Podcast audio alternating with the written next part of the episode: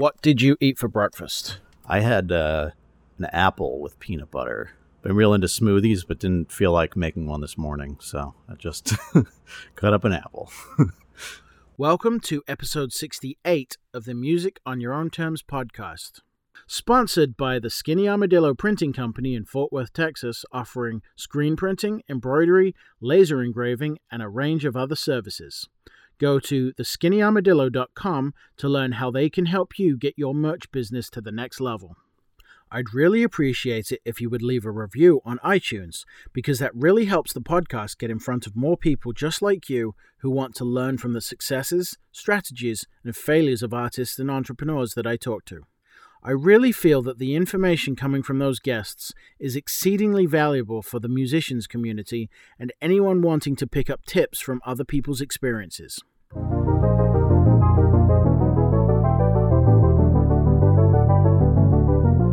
In this episode, we learn about the history of Boston based guitarist, comedian, podcaster, activist, and teacher Joe Messina. From growing up in a musical family and not wanting to follow the family business, to discovering comedy and wanting to become an aspiring writer, he was then diagnosed with fibromyalgia.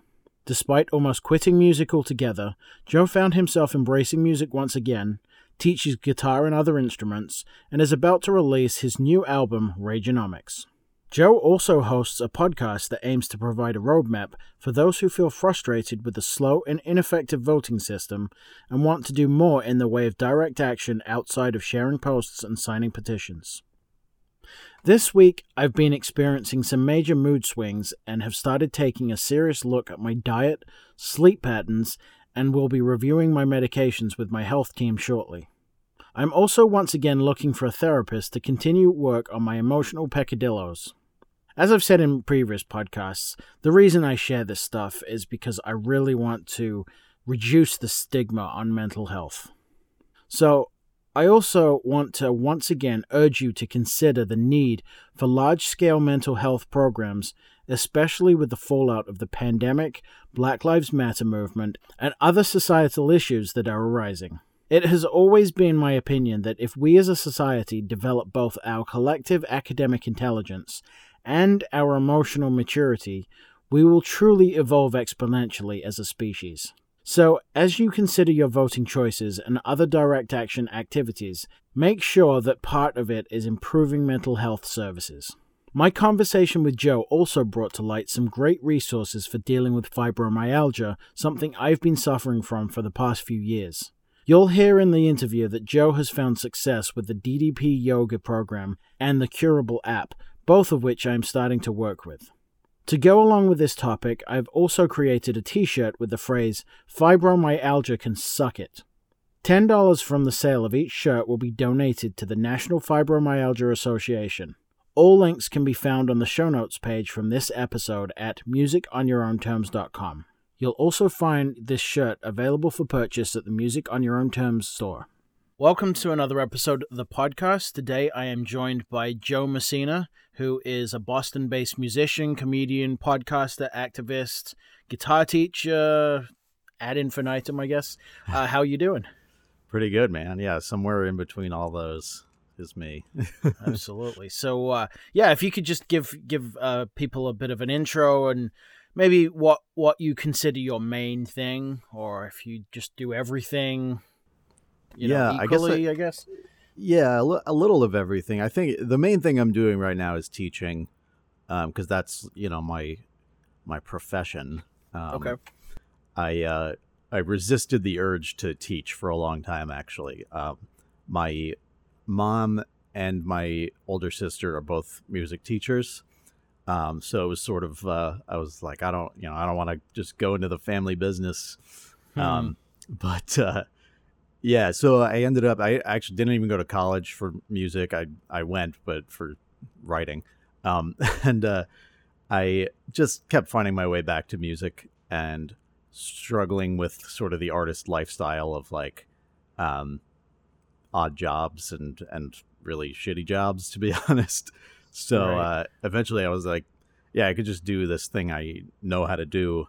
Um, you know, teaching is is kind of its own animal, but it was like, you know, I I know music and and I I had been a camp counselor and stuff. I'd worked with kids, so it was like it was actually a pretty uh, uh, no brainer thing for me.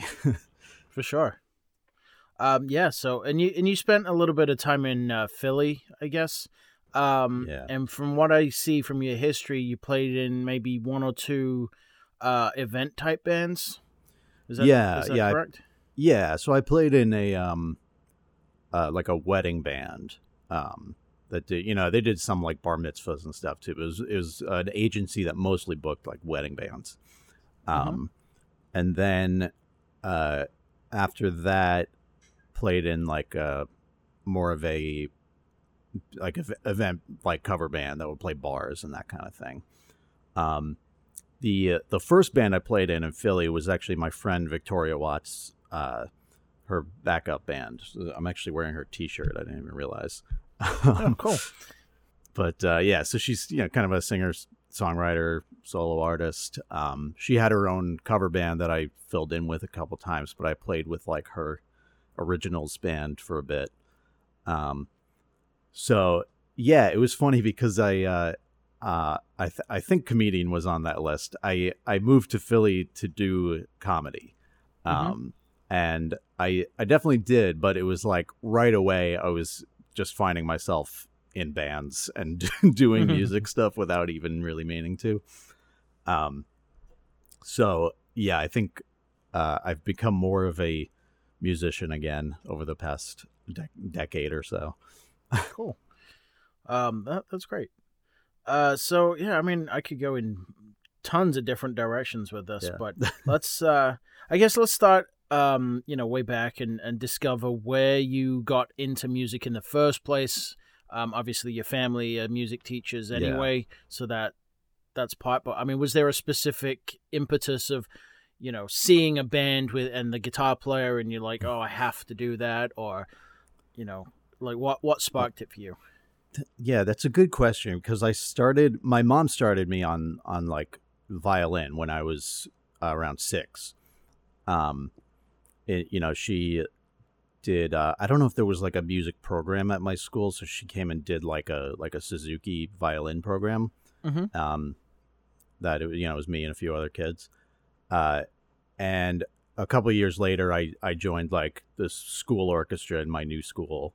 Um, and really, you know, eventually I switched to viola, but that was like I, I did that whole like classical world. Um, so and that was almost like a given to me. I, I did enjoy it, but there were it was sort of just like handed to me as a child, and I never Right. went like like oh I want to do that.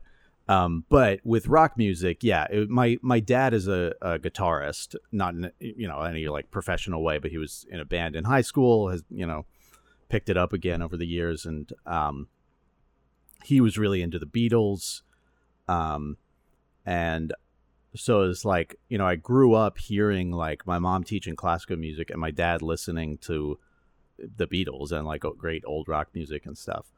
Um, so I think it was probably a lot of his influence, just having those that imagery of like, uh, you, you know, all these great videos of the Beatles playing and and um, uh, but what made me want to? That's a yeah. I think when I got into like, um, yeah. So in middle school, I got into like Blink One Eighty Two and like Green Day, like the the kind of like pop punk bands and stuff that were happening, and I asked my parents for a bass. So I don't know if I like th- just thought like, oh, that'll be easier to manage. There's only four strings. Like it's it's like similar enough to like the classical instruments I know. Um, but uh, yeah, so I guess that's where it sort of started. It was like when I discovered like uh, my own rock music that was happening at the time, um, and I wanted to learn how to play that stuff.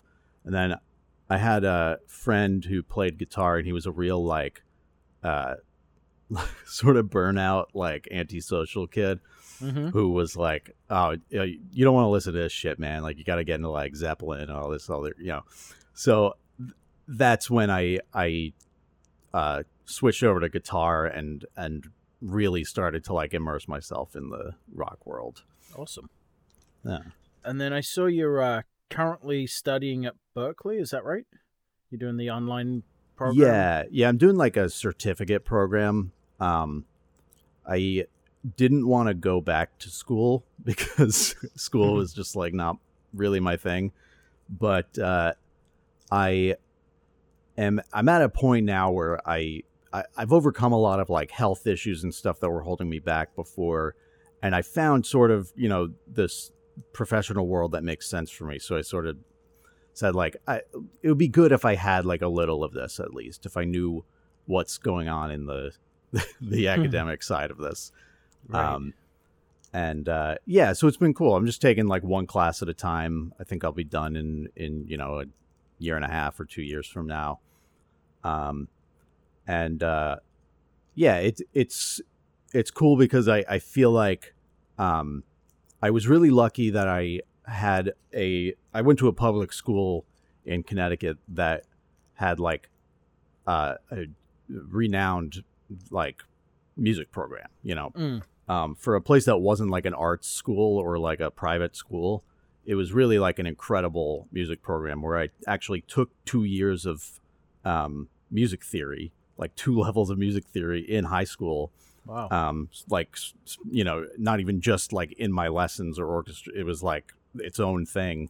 Um, so I felt like I had started threading that needle and and stopped along you know a little early so taking these berklee classes has been great because i've definitely learned a lot more but i also feel like i've gotten to a point with it where i'm like all right the, this isn't like making me a better musician anymore there, there's there is a point where music theory is just like verbal masturbation like it's just a little bit like all right dude you don't have to like give a name to everything Right, Uh, right, for sure. But I mean, I, I, th- I, I that's the old, old uh, question: is like, does too much music theory kill your inspiration and your your creativity? Um, I don't think it does. I like you said. No, I don't think it has to. Yeah, I think it it it can in that like I learned a lot of classical music theory and then I think I was probably a little bit limited in my rock writing because I sort of like knew how everything was supposed to be and rock just does what it wants a lot of the time or it's based more on like you know jazz theory and blues theory and stuff. Mm, Um, so it's been great learning that stuff because now I I see that like oh this doesn't have to work the way I was taught it has to work. Um, so yeah, that it it it can be very helpful, and I always tell my students like yeah, it's really good to know this, but the important thing is that you know how to play it. Is that Right, you know how to like be an expressive and uh, innovative musician. Um, so yeah, and I, I I'm I am relieved though that I my classes I think I'm done with my like theory and composition classes. I'm on to like songwriting classes and recording classes and stuff where it's like oh, cool. this is a little more down to earth. right, right. No, it's funny because uh, I, I just thought back to uh, um, uh, an interview I did with uh, Anessa Sewell. Uh, I forget the episode number, but she studied in Boston, and uh, she met a, uh, I think it was like a film, a renowned film um, arranger or something like that, or d- d- s- something like that. But the quote was, she said, "What you know? After all this time I've spent studying music theory, what is your advice?" She said, "Forget it all." yeah, Yeah, forget everything. So that's the thing. Yeah, you learn the the theory so that you can you Right. know break the rules. not you know what not to get tied tied down by. It's like I, I took some some uh, uh, film writing classes in in college, and uh, it was the same thing. It was like here's all the rules, and now the list of the best uh, filmmakers are Woody Allen and uh, Martin Scorsese and Quentin Tarantino, and they didn't do any of this. so exactly. so, well, cool. So, uh, you know, let, let's talk about the new album that you Yeah. uh that you're bringing out. Is it already out or is it uh just about to be released? It's called Ra- Rage Rageonomics. Rageonomics, yeah, it's um, it. So yeah, as we record, it is on SoundCloud and Bandcamp. Okay. Um, I just got the email that it's been distributed everywhere, I, but I don't see it everywhere yet. So you know, next few days it should be on like Spotify and everything. Awesome. Um, yeah. So to me, it kind of sounds like a a modern-ish punk uh protest songs. Would that be about right? Yeah, I think that's the uh, that's the niche it it sort of falls into. Yeah, I, I recently heard on like some other podcasts about um, folk punk musicians, and I feel like um, my music doesn't quite fall into the same. Like I I don't know if it sounds exactly like that stuff, but um, that was sort of my inspiration. I was like, I love how just like no nonsense and uh, in your face this stuff is like it, it's Yeah. uh, I think everyone goes through a songwriting phase where it's like, oh, I'm gonna like have all these cool metaphors and weave this through this, and it's like I really responded to this stuff that was just like, here's what I think. yeah, it's it's brutally blunt at point uh, at times. I, I I can tell you that. Um, but yeah, no, it sounds great. Um, Thanks. Yeah, I mean, obviously, like you said, it's in your face. There's really not much to explore there in terms of what your uh, inspiration is. Um, but obviously, going along with the the protest stuff, uh, you know, let's talk about your activism and your podcast because that's obviously part and parcel with with the the album. So, if you could talk to that a little bit. Yeah, so yeah, I guess it, it's the the album is sort of part of the same project as my podcast, um, because uh, it, I- I've been going through a you know for years really a transformation from a sort of like Democrat whatever person to to a leftist, um, and uh, yeah, part of that is this podcast where um especially when COVID nineteen started, I said like I I just don't think that like voting for people and waiting for them to fix stuff is just really getting us anywhere. Um, No. As we watch the, the system collapse around us, so I wasn't really sure, and I'm I'm still not totally sure, but I just wasn't really sure what the other steps were. Like, what else should I be doing? Um, so I decided to just have this show where I ask people who are doing that stuff, Mm. um, and uh, they sort of explain it. You know, I, I want it to largely be a a, uh guidebook for listeners, because I suspect that a lot of people are like me, that they more or less agree on the goals, but they don't know what else to do besides, you know, vote, maybe share some stuff, maybe sign a petition, but like Right, right. you know, it's it's it can be really satisfying to watch like John Oliver, but um, you know, we it, the thing. I mean, the, the the thing about someone like John Oliver and and uh, Hasan Minhaj, all those people, like a lot of times they are doing like direct action things. Like they'll set up some website. Like Hasan Minhaj set up some like website where you can get to like all the free tax services that are that the companies try to hide and stuff. Mm. So it's like um that that is direct action and uh you don't necessarily have to be a millionaire with a TV show to to do um maybe not those things but similar stuff. for sure. Yeah, I mean, I I still feel that you know, like you said, voting doesn't really fix stuff because the system's so slow. But it's still something that you have to do because you Yeah. don't want to remove your vote from, you know, the the side that we want to win. Um, it's just a small cog in a in a larger machine, I think. But yeah, Right. um, you know, I think you know voting with your money is a very big part. If you can get people away from this corporation that's giving money to this hate group and and spend it elsewhere, then you know that's a that's a big uh th- that's probably more.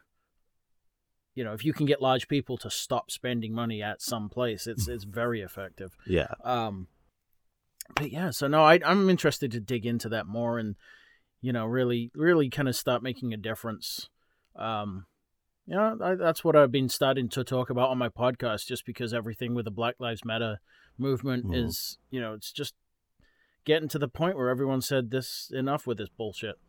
Yeah. which is it's great to see, but I think you know obviously it's still not changing quick enough. I guess. Right. Um, but yeah, I mean that's that's eye opening for a lot of us, I think, because uh, we've seen more uh, more changes and bigger changes in two months from Mhm. like people going out in the streets than you know than from maybe you know 20 30 years of voting uh which again yeah not to say that voting doesn't do anything but it's yeah it's it's one part of a much larger um puzzle hmm Absolutely. So, what, where do you think music, um, as a general statement, fits in that? Um, I think it can be a bit of a, a rallying cry. You know, like I, I think people, um, without even realizing it, like use music as inspiration a lot of the time. Um, whether it's you know just listening to music as you work out or run, um, or like you know those love songs and breakup songs and stuff that like give you a sense of camaraderie and and Mhm. uh, shared struggle and um, I think that political music can do the same thing um because yeah it's it's similar to the the debate about like does art change things or does comedy change things like you know political comedy or whatever and it's like not really not the comedy itself but i am interested in politics largely because i you know watched jon stewart growing up and listened to Mhm. NOFX growing up and, and like that stuff you know set a fire in me and i have gone on to like you know volunteer on campaigns and uh work with with activists and protest and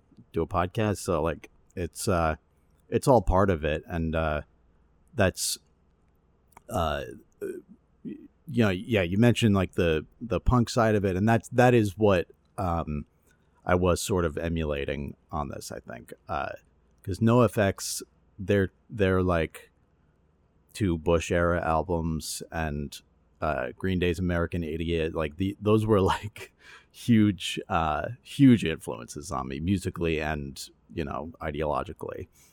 Um so those are the uh at least on the you know the heavier songs that's what those are what i'm going for.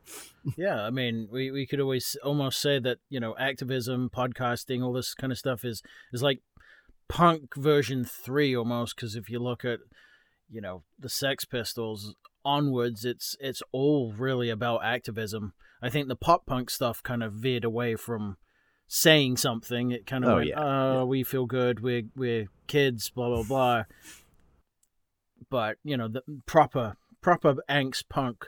You know, Bad Religion would be my favorite uh, Mhm. band. But yeah, I mean, you to look at a band like Bad Religion, and they the singer is a, a PhD and extremely schooled um, academic and writes books and does all this stuff.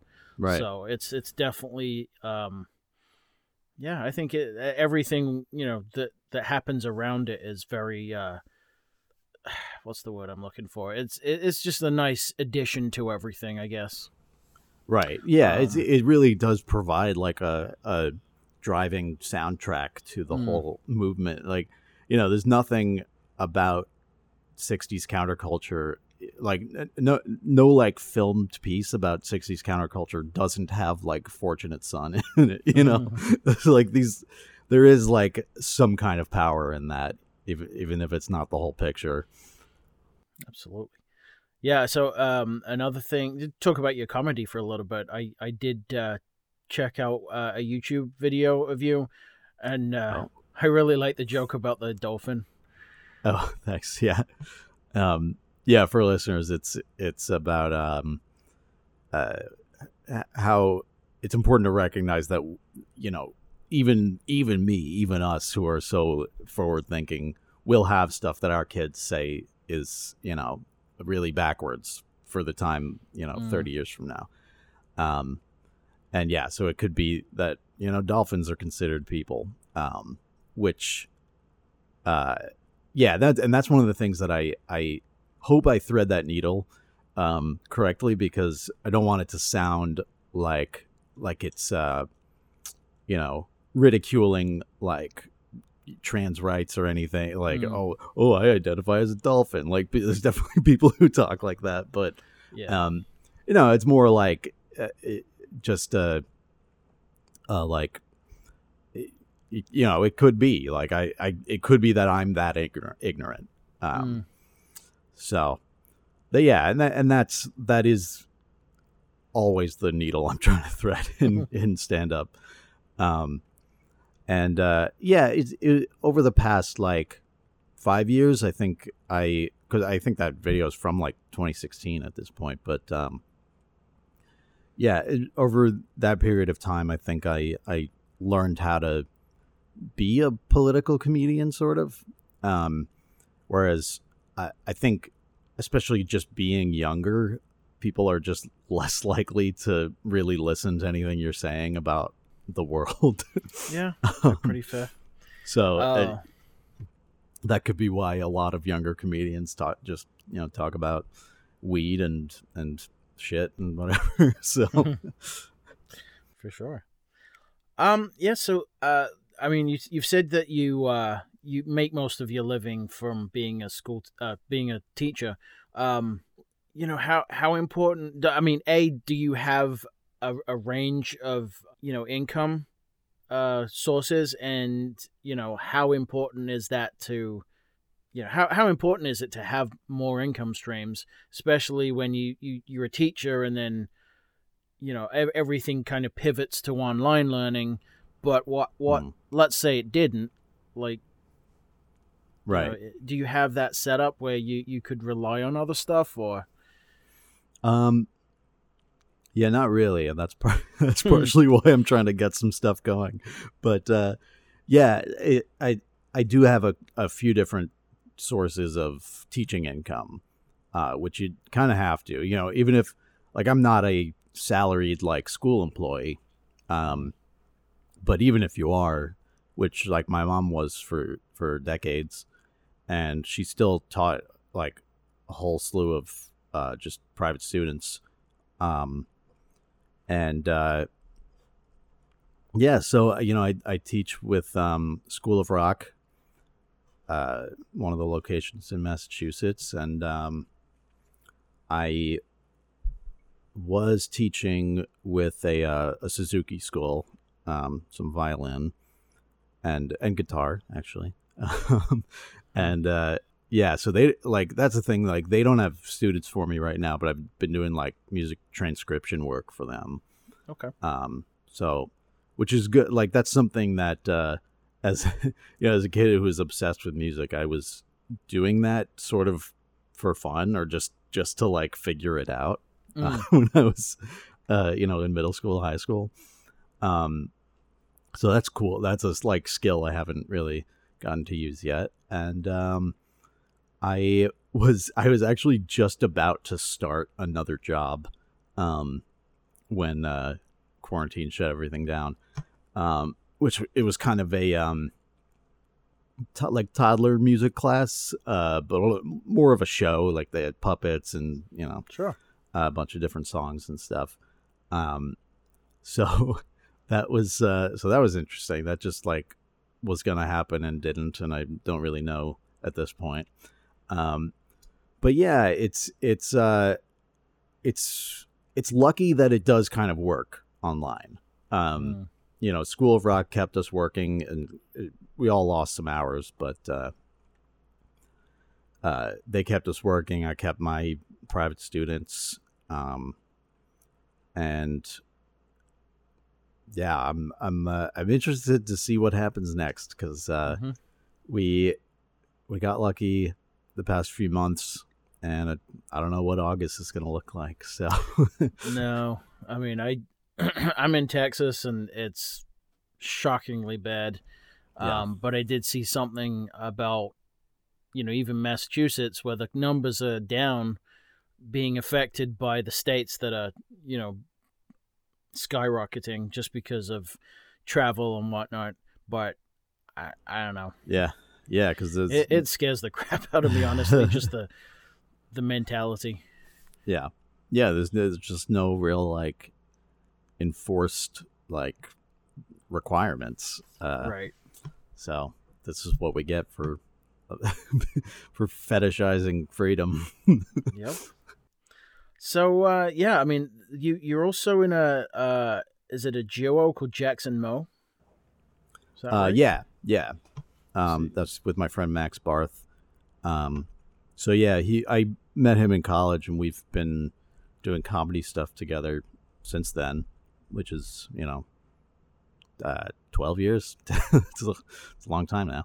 Um, but uh, yeah, we so Jackson Mo started as a musical segment on a comedy show we were doing.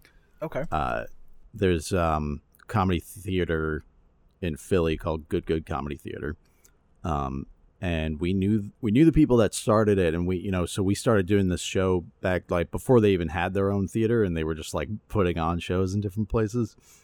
Um and it was it was like a lot of different themed stuff like you know some of it was like improv related um but a lot of it was the kind of thing we did which was uh political sort of variety show. Um so we wanted to make it sort of a, a live like stage version of like a daily show or something mm. um so yeah we almost as like a time filler. We, we started having just I would come out as like a folk singer and just sing some like ridiculous song. Um, and uh, I think the the first one was actually the uh, um, the fourth track on my album, which is the Ballad of the Independent, just mm-hmm. which sort of congratulates people for uh, being apathetic about politics, mm-hmm. sarcastically. Um, but uh, so that was like a good mission statement for our show, and I think, um, I don't, I don't know if it was the best received part of the show, but it was definitely the most fun part for us. Um, and it, it also got to a point where I said like, uh, to to Max, like you should come on stage with me. I think it's just funnier visually if we're a band and he's you know Max plays guitar, but it, he never really like studied it. He's not like a um, and uh, so he was always like, I don't know, man. Like I can never remember the chords. Like I was like, whatever, it's fine because like we're just funnier together. Um, so yeah, it turned into a thing where we were like, we should record some of these as you know a real thing. So we it, like so my album. I think it sounds okay, but I recorded all of this in my apartment. Um, and the you know the drums are from GarageBand and stuff. Like we w- took Jackson Mo to um, a friend who has a recording uh, studio in his house, and he's mm. he's a uh, um, you know for a while he I think he met Max working at a coffee shop they both worked at, but at this point he's like just a uh, recording engineer. Um, so we went to him. We hired a couple of musicians and we really like tried to get a super authentic like real band sound mm. um so that our you know dick jokes would would come across um yeah and it's it's i like it because um so you know i was saying like my new music is very in your face like this is mm-hmm. what i think and i don't care what you think and uh jackson mo's a little bit more like um, uh, like bouncy and playful with it. Um, where we, you know, we wanted them to be a little more evergreen. We wanted it to be sort of, um, it's political, but it's like, you know, one of our songs is about like the, it's it's like a Beach Boys inspired song about like going to the beach, but it's after the apocalypse, like the climate apocalypse.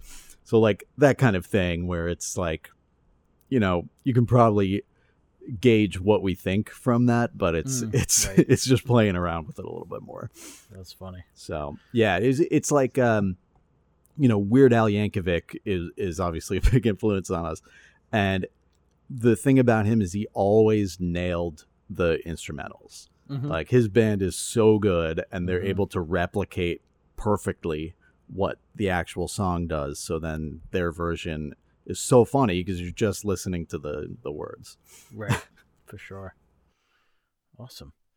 Um, Yeah, so what I like to do kind of towards the end is is start talking uh start asking non quickfire round questions, which could be Okay. quickfire depending on your answer. um so the first one, what significant negative experience have you overcome and what did it teach you?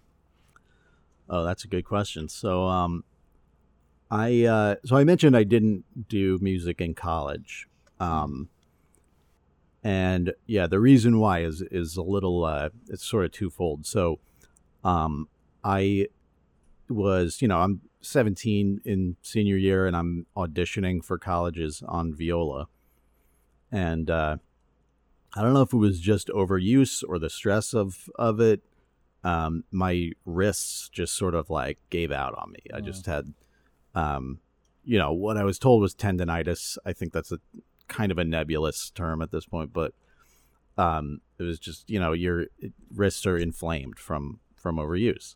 Um, so that was one reason I didn't uh, go forward with it, but I tried to like keep my foot in in the music world. Um, I played in an orchestra my freshman year of college, and didn't go that well because I, you know, had, had this problem with my wrists. And uh, you know, at the at the time, also I was thinking, uh, well, I want to be a comedian. I'm going to do like a writing major and and focus on that instead. Um, but yeah, I just wasn't able to play. I still played guitar here and there. Um, but I really like almost quit music. I I was Mm. sort of like, yeah, I'm, that's just gonna be like the the cool fact about me when I'm you know when I'm uh, going on podcasts as a comedian, you know. Um, but uh, yeah, I I think it was um, trying to think of what happened when I when I got to Philly, I just decided to play in these bands because I was like, you know what? I know how to do it. My wrists have been hurting for years. I'm just gonna like work around it because it's either like um give up music forever and my wrists still hurt, or I my wrists hurt and I get to play music. Um so it after a few years I uh I started getting much worse pain. Um, so this was back in like 2016, 2017. I started having like more problems with my wrists, but also like my whole arms and my neck and shoulders were getting super stiff. Um, I was getting more back pain and stuff. I would like I would go out, um, you know, during the day, and even on a day like I didn't have work, I you know maybe just like went and met someone somewhere for a bit, and then came back, uh, and I would just not be able to move for the rest of the day. Um, so start going to like a million different doctors.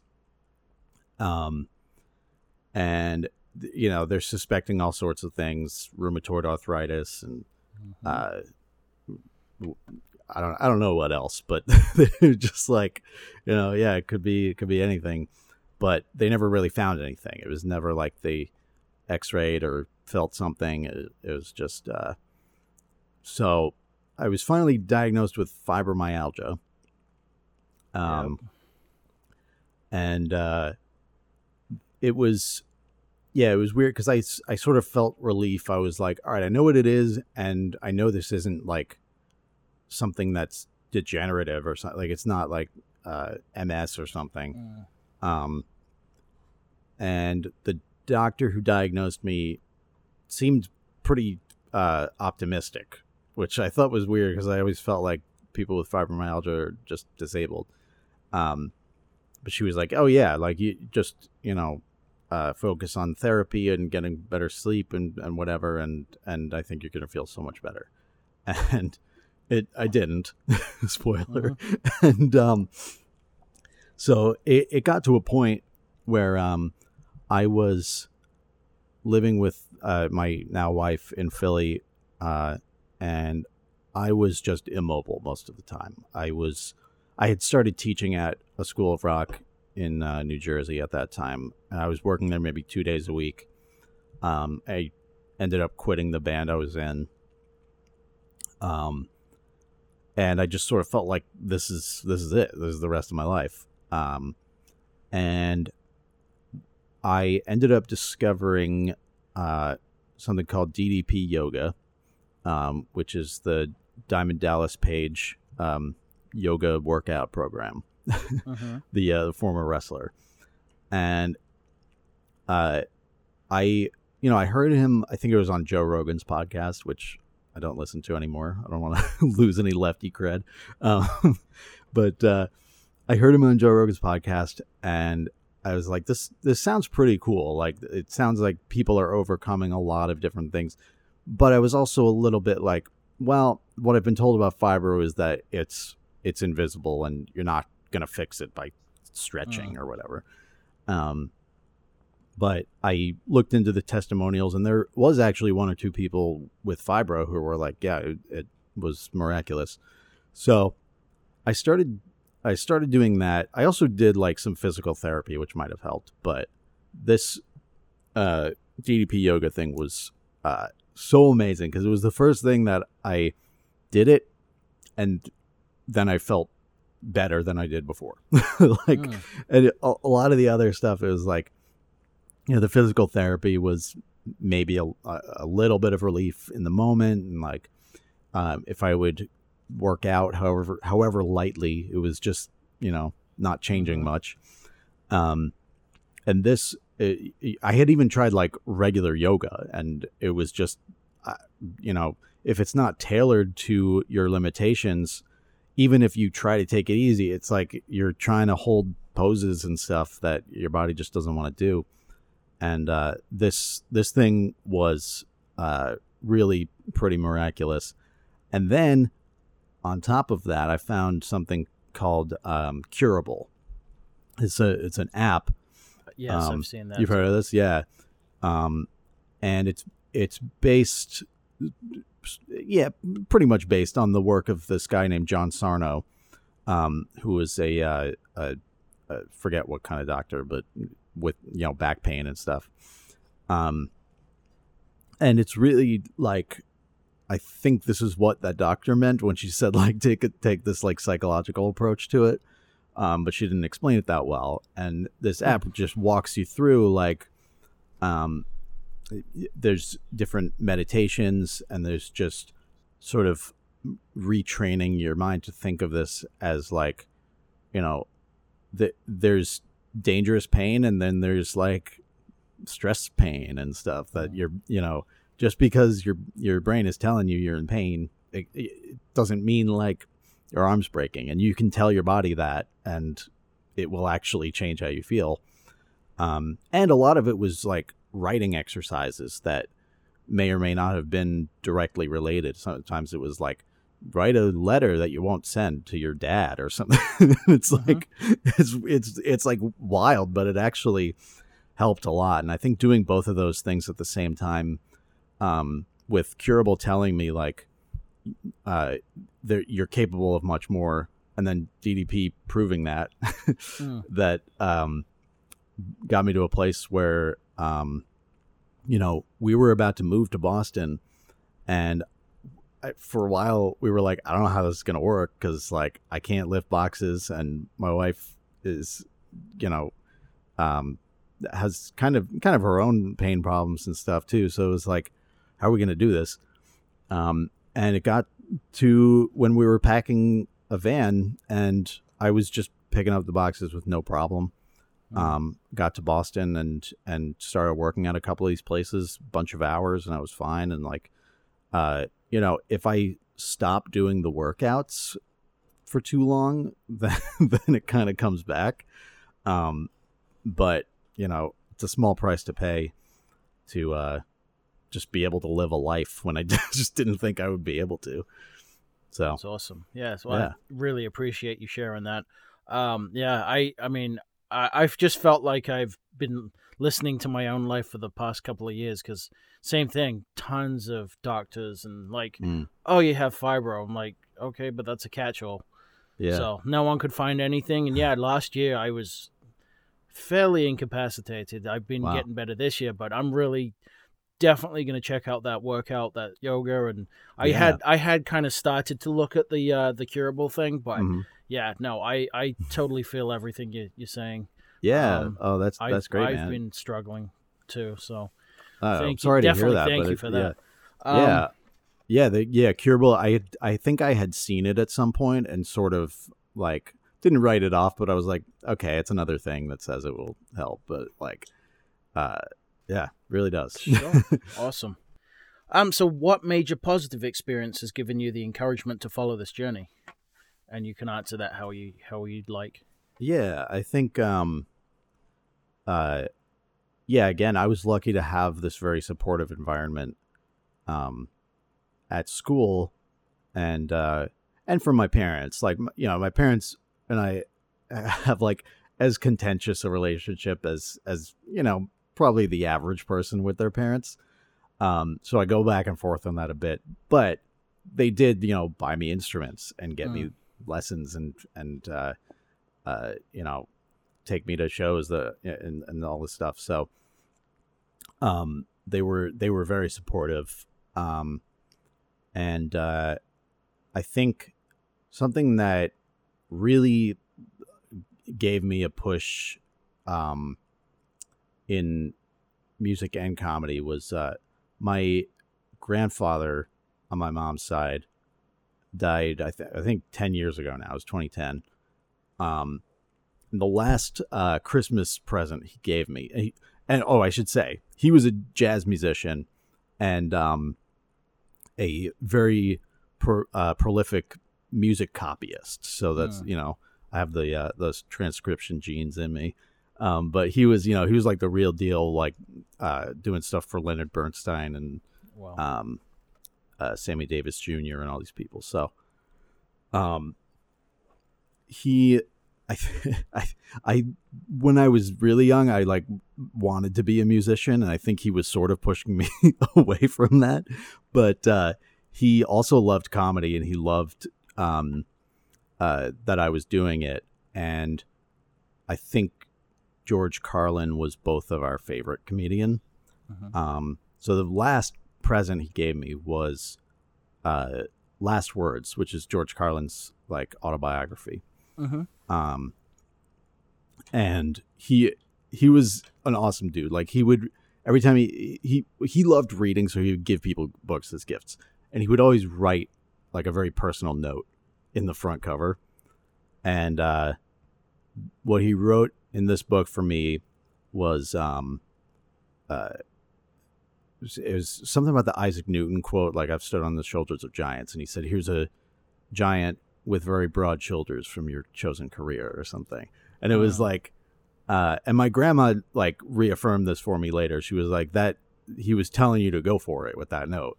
Mhm. Um, so it was like, on some level, I I like, uh, had this sunk cost fallacy with comedy, where it was like, I'm not a successful comedian yet. Like, how am I? I'm like letting down my grandpa, and it's like, no, I think he'd be perfectly happy that I'm like going down a music path, going down a teaching path, whatever it is.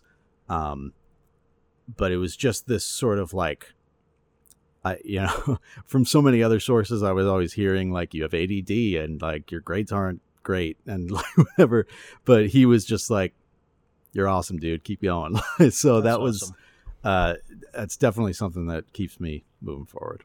awesome. Thank you so much for that. Yeah. Uh, final question is, what does music mean to you? Uh, I mean, uh, everything. I guess it's sort of uh, it, it's you know a, a a language I learned as a child. You know, like there's bilingual kids who like learned both languages growing up, so it's just innate for them. Um, so yeah, I I think uh, I don't know if this is a bit of a cop out answer, but it's kind of my whole life. Like, uh, it's it's what I spent most of my time doing Mm. from you know six to eighteen, and uh, and then beyond. Um, it's something that whatever our other differences are, like my whole family has in common. Mm. Um, and uh, and you know, and like we talked about before, like it's it's driven me to like the uh, areas of my life that are important to me now, like comedy and uh, and politics and everything. So it's really uh, my whole world. awesome, great. Um, so if people want to, uh, you know, get in touch, find out, you know, what about your comedy, about your podcast, about your music, uh, where can they go? Um. Okay. So I'm. My Twitter is at Joe underscore Messina, and that's M E S S I N A. Thank you for pronouncing it correctly, by the way. No problem. I uh, I've been uh, introduced on stage as um, uh, Joe Mencia, which is not a name you want to say around comedians. It's not even close, but yeah. yeah. Um, yeah, Joe underscore Messina on Twitter, uh, at Joe Messiah on Instagram, um, and Facebook.com slash radicalize me is the uh, podcast or anchor.fm slash radicalize me. And uh, it's all, you know, the podcast is everywhere. The album would be everywhere soon, but if it's not yet, you can go to SoundCloud. Awesome.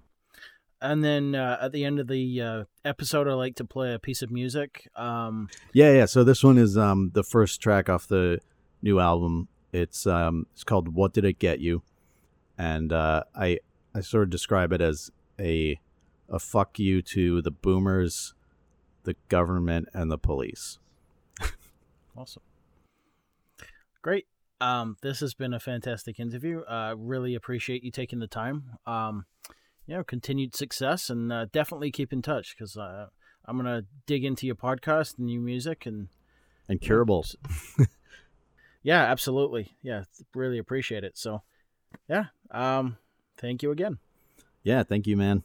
Really hope you enjoyed this episode. If you're interested in supporting this podcast, then I'd be extremely grateful if you would. I have added a page on musiconyourownterms.com to allow you to do just that. On that page, I have added some eBay affiliate links to equipment I use on the podcast. If you buy anything from eBay with these links, then I earn a commission, which really helps me continue to provide this great content to you, the listener. Stay up to date with the podcast and find out who I'll be interviewing in upcoming episodes before they air by signing up for the mailing list at musiconyourownterms.com. On the site, you'll also find show notes for every episode, some pretty cool videos to check out from various guests, and also links to their music and social media if you want to find out more. While you're there, don't forget to take a peek at the store and pick up something for your grandma. Keep pushing the needle and be excellent to each other. This is Joe Messina with What Did It Get You? What did it get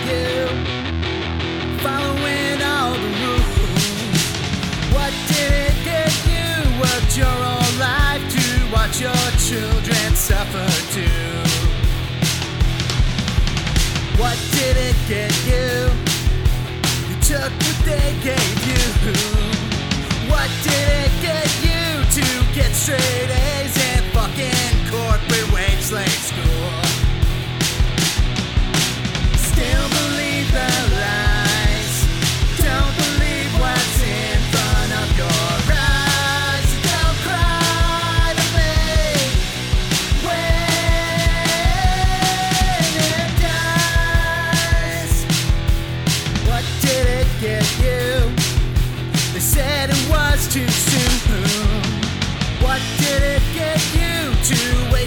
Turn like everybody told you to? Hey, they got me too.